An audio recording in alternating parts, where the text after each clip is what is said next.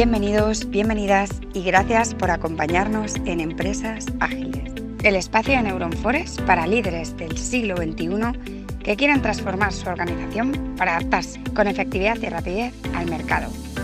De la mano de expertos hablaremos de herramientas, técnicas y marcos de trabajo ágiles, cultura organizacional y la aplicación de todo ello a los distintos ámbitos de la empresa, lo que se denomina agilidad de negocio o business agility. ¿Te, te apuntas? ¡Empezamos!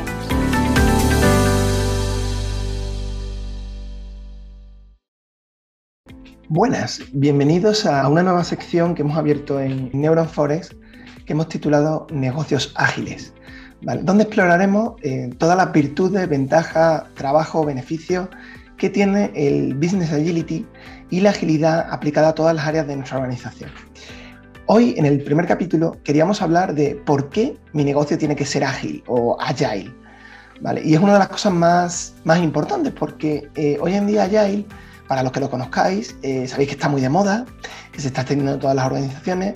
Incluso muchos de los que quizás no lo conozcáis tan en detalle, sabéis que se está oyendo, ¿no? Porque grandes bancos como B B V A o Santander o grandes empresas como Inditex, eh, de alguna manera están apostando por, por esta manera, ¿no? de, de hacer las cosas.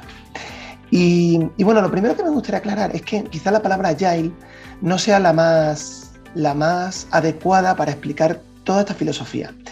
Eh, cuando nace esta palabra en el año dos mil uno, es a raíz de una conferencia en la que se juntó una serie de expertos del mundo software porque veían que el software no terminaba de funcionar y lanza un manifiesto que se llamó el Manifiesto Agile, ¿vale? Que no voy a entrar ahora en el detalle de, de lo que contiene, pero básicamente habla de diferentes valores y principios que tenemos que cumplir si queremos ser ágil en el mundo del software.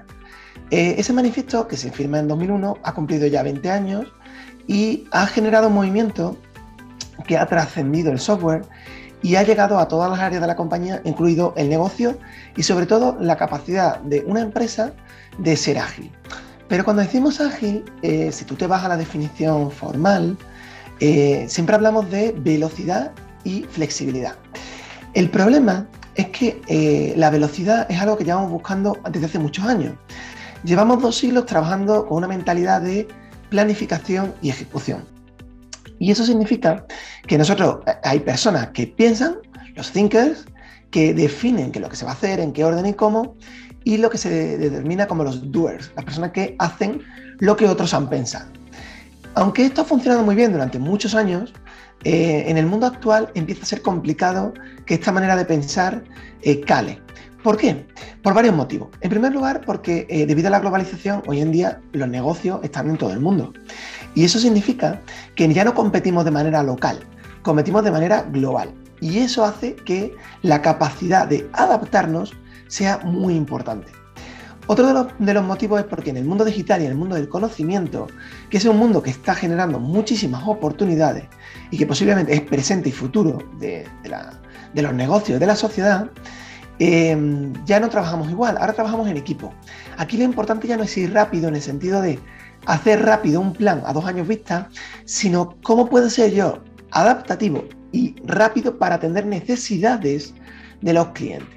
La palabra correcta, como habréis visto, seguramente sea adaptativo, es decir, el ser adaptativo.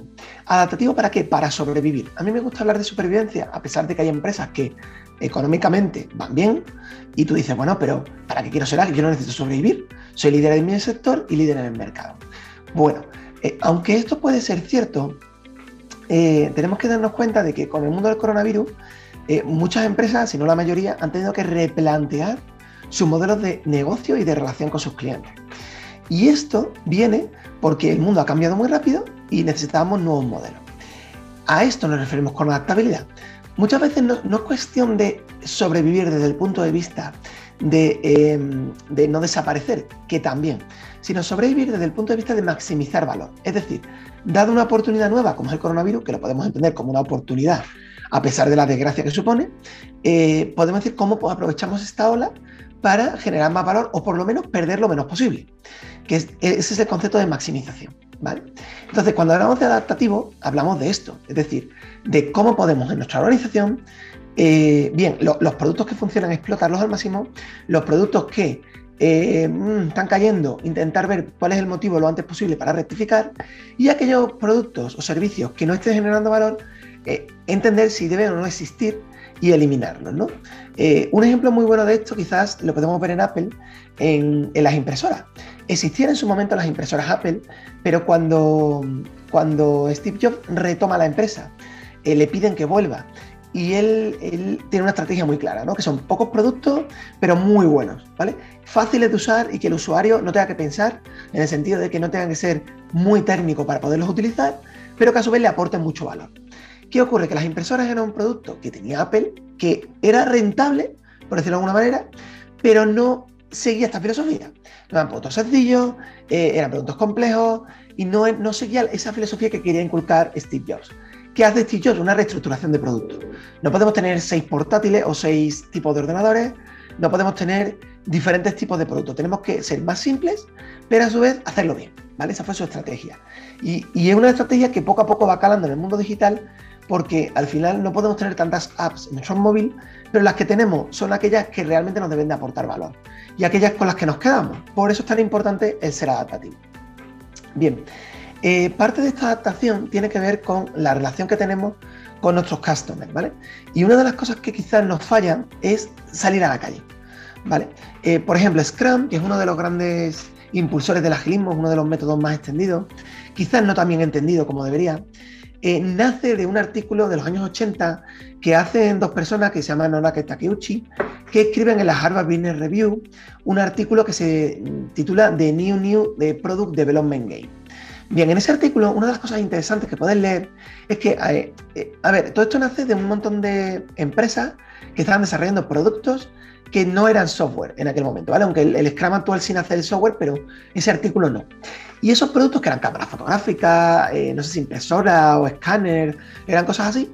Eh, una de las cosas que hicieron es, esas empresas fue decirle a los ingenieros, salid del laboratorio, ir a la calle, ir a preguntar qué es lo que la gente quiere, qué es lo que la gente necesita, para poder darle nuevas necesidades. A pesar de que en aquella época lo, los productos sí que se tardaban uno, dos, tres años en crear. Pero bueno, querían reducir ese tiempo y además acertar, que era un poco lo que se buscaba, ¿no? Y por ahí va la agilidad. Es decir, yo para adaptarme tengo que estar muy, muy cercano de la persona que va a recibir mi producto.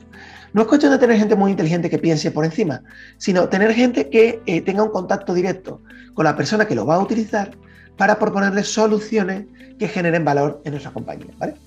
Por eso es tan importante esa, esa simbiosis. El otro día debatía con, con New U X por LinkedIn hablando de este tema.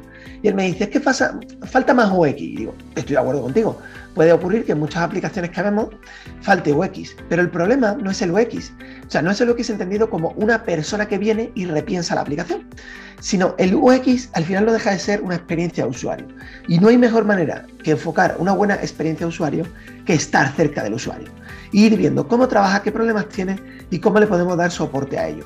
Incluso cuando tenemos muchos usuarios, que es algo también que, que nos cuesta entender. Es decir, si yo tengo cinco mil usuarios, yo no puedo ver lo que hacen los cinco mil, es cierto, pero sí puedo coger un subgrupo, puedo hacer pequeñas entrevistas o tener otro tipo de métricas, eh, más estadísticas que nos permitan sacar información, ¿vale? Es por eso que la, eh, parte de la clave de, de un negocio ágil, o lo que llamamos Business Agility, es tener métricas de negocio que nos digan si nos estamos saliendo de los parámetros aceptables de aquello que queremos conseguir y con ello dejar espacio a los equipos para pensar y trabajar, asumiendo que esos equipos van a responder ante los resultados de su trabajo. Lo importante aquí no es trabajar mucho o poco, eso nos da igual. Conceptos como la productividad están fuera. Aquí lo que buscamos es acertar y por tanto esos equipos tienen que responder ante los motivos de negocio por los cuales fueron creados. Y es ahí donde nace todo lo que es Business Agility y cómo lo conectamos desde el negocio hacia todos los equipos.